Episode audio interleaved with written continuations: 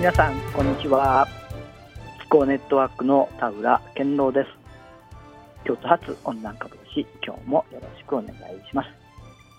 もうね、えー、2024年になって少し始まりましたが皆さんはいかがお過ごしでしょうか？今年もね温暖化問題しっかりとお伝えしていきたいというふうに思います。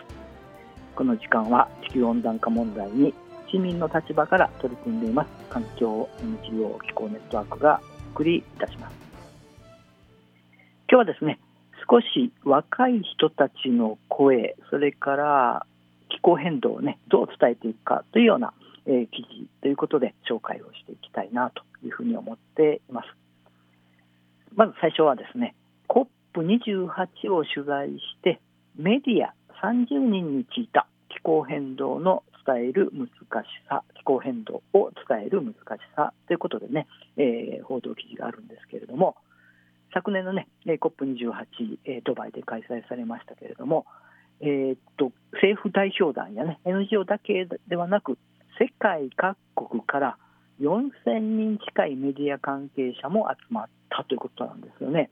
で、えー、どうどう伝えていくかということで、メディア・イズ・ホープというね、これ、あの日本の、えー、一般社団法人なんですけれども、そのね、えー、共同代表理事の名取さんという方がね、書かれているんですけれども、今回ね、COP に初めて参加して、現地で海外のジャーナリスト30人にインタビューした。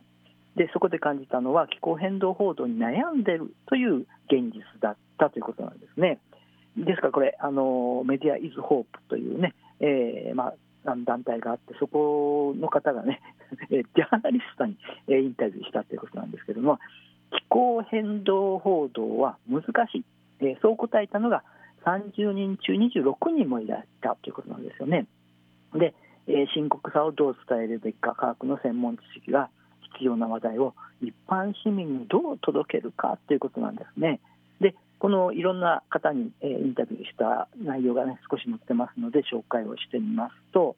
ドイツの国際公共放送の、ねえ、記者は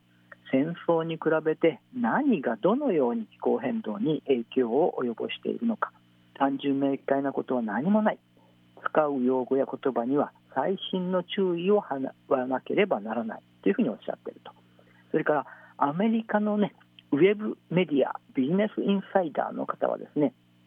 科学的なことを伝えても一人一人にどう影響するのか落とし込むことは難しい人々への影響に注目することが重要だというふうにおっしゃったということなんですね。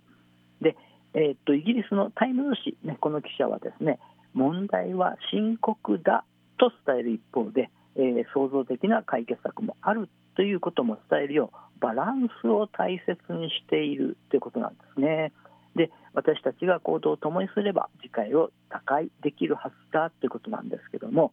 一方でですねメディアの間にも先進国と途上国の格差があるということも浮き彫りになったということなんですね。でえーまあ、グローバルサウスではねあの途上国ジャーナリストが十分な賃金をもらえない、ね、なかなかね COP に来られるメディアは限られるというようなことも、え、課題としてあるということで、えー、コート・ジボワールの、ね、ジャーナリストの方が多くの若い記者は、えー、十分な報酬を得られていない、えー、1年で 3, 割3割から4割辞めてしまうだろうということでジャーナリズムが育たないというような課題があるということなんですね。で、え、ケニアのね、え、メディアザ・ネーションの方がですね途上国では候変動の影響を最も受けながら気候変動を理解していないという課題があるんですね。アフリカでね異常気象起きていて多くの人が気候変動との関連に気づいていないただの気象現象だと捉えているというふうに話してこれね日本でも同じようなことかなというふうに思うんですね。いろんな異常気象が、えー、起こる、ねえー、そういう中で温暖化とね、えー、うまくつなげられないということがね、えあるのかなというふうに思うんですけれども。で、えー、っとカバーリング・クライメット・ナウというねまさに気候変動をね、え伝えていく国際報道キャンペーンね、え方にもインタビューしたということなんですけれども COP の報道を市民に届けるために必要なことは人々のストーリーそしてそれぞれ地域に落とし込むこと、えー、解決策ということなんですね。えーまあ、COP で決まったことはグローバルなことだけではない、それが地域にとって何を意味するかを伝える必要があると述べたということなんですね。えー、気候変動の解決のために技術が不足しているわけではない、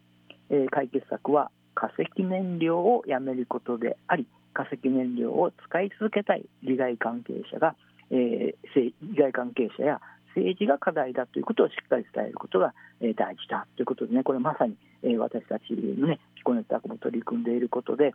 COP で決まる国際的なことをね、そして、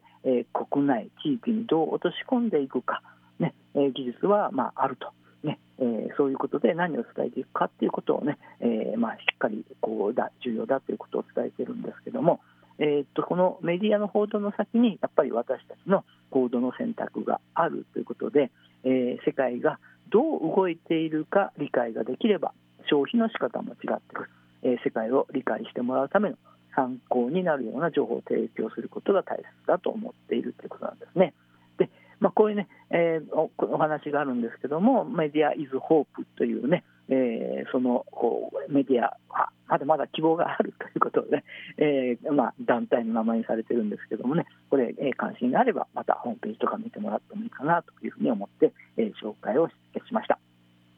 もう一つもですね、えー、COP28 に、えー、参加した日本の大学生ね、共に共生社会へ未来を作る SDGs 温暖化は自分ごとということでね、えー、記事があるんですけれども、この、えー、地球温暖化歯止めをかけるためにね、えー、脱化石燃料の方針、ねえー、採択をしたということなんですけども、この COP28 ではね、気候変動の問題に取り組む若者たちが世界各地から集まって会議に参加し、えー、政府代表らに対策強化の必要性を強く訴えたということなんですね。で、えー、その若者の一人として、まあ、九州大学ね、えー、高田洋平さんという方が、えー、いたということで、その方に聞いた記事ということなんですけども、えー、若者が多くいた COP28 ということなんですが、えー私えー、この高田さんはですね、議決権はないのですが、各国のリーダーが集う大きな会合にも出席することができ、えー、1.5度に抑えるというね、パリ目標の、パリ協定の目標を死守できるかどうかの瀬戸際に立たされていて、そんな緊張感を会場全体で感じましたということなんですね。まあ、まさにね、あのー、コップの会議でそういうね緊張感があるということをね肌で感じられたということなんだと思うんですけれども、えー、会議室の前で、えー、若若者たちが手をつないでね人間の鎖を作って、ね、えー、議場に入る政府代表団らにアピールもしたというようなことでねこれ直接的に行動をね、えー、取られたということなんですね。でこの高田さんは、えー、2回目のコップ参加ということなんですけども、えー、現地の様子を伝えることで気候変動問題に関心を持ってもらいたい、ね。えー、ということで参加をされてですね、えー、そのイン,、えーとね、インタビューしたりしてその SNS に投稿して情報発信をしたということなんですね。で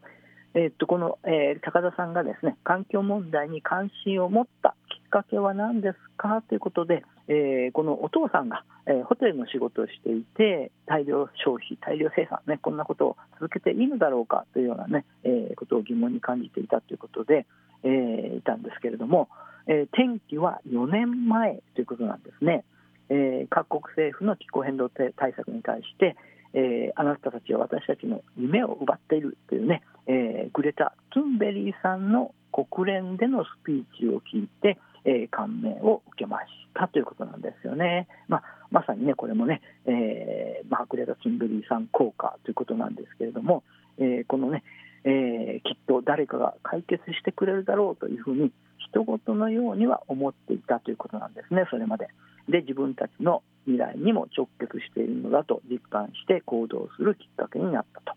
で、えー、まあね、フライデーズ・フォー・フューチャー、ねえー、未来のための金曜日にも参加して、主に福岡で活動をされているということなんですよね。で、まあ、こういう、ね、ことで、一番印象に残っていることは何ですかということを、ね、聞かれた中で、えーまあ、化石燃料からの脱却というふうにね、えーまあ、決まったということ、文書で決まったということなんですけども、ここでね、えーま、一歩前進ではあるんだけれども、そのやはりこう、ねえー、深刻な、被害を受けてしまう人にとっては、ね、大変なことだということで、えー、文章が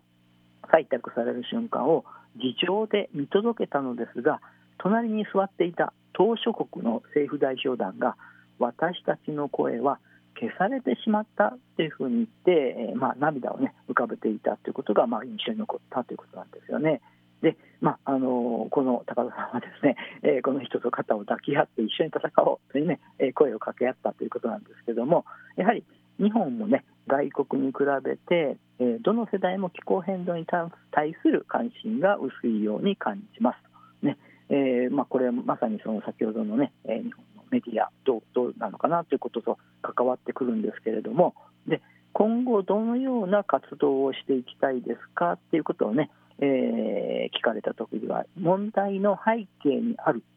さまざまな不平等を解消していくことが重要だと感じられているということなんですね。当然あの CO2 をね、えー、たくさん出してきた、えー、先進国と、えー、途上国との格差があったり、えー、災害時の被害や仕事への影響などで男女で差が現れる現代問題、えー、不平等をなくしていかなければいけない、えー、経済的にも弱い立場の声反映するの難しいということで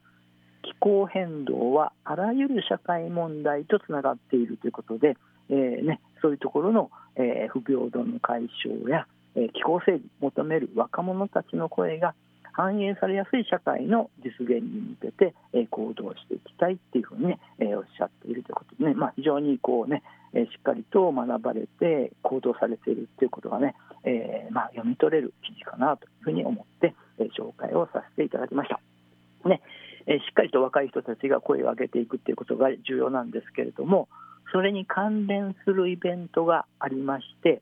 1月17日の水曜日午後4時からですね私の未来2024気候危機を止めるために今年できることというね、えー、会場は東京なんですけれどもオンラインでも参加できるので、えー、ぜひね、えー、関心があれば参加してもらったらいいかなともちろん参加費は無料でどなたでも参加できるということで再エネ100%と公正な社会を目指す私の未来が開催するということで1月17日水曜日の4時から6時の予定ということなんですね。で、えっと、これまさにエネルギー基本計画改定の年であってねなかなかえー、これがねうまくいってないというそこで若者たちの声をね、しっかりと伝えていきたいというようなことをねまず共有するということで、えー、考えあのプログラムが、えー、ありましてですねエネルギー基本計画の見直しに向けて COP28 で何が決まったか子どもの権利条約と気候変動とかね、えー、いろんな、ね、多様な市民の参加をということで、えーま、予定されていますのでぜひね、え参加いただいたらいいかなと思って紹介をさせていただきました。1月17日水曜日午後4時から、ね、私の未来に関するイベントがあります。ということでね、えー、今日の放送は終わりたいというふうに思います。この時間は地球変気候変動問題に市民の立場から取り組んでいます。環境 NGO 気候ネットワークの田浦健郎がお送りいたしました。それではまた来週お会いしましょう。さよなら。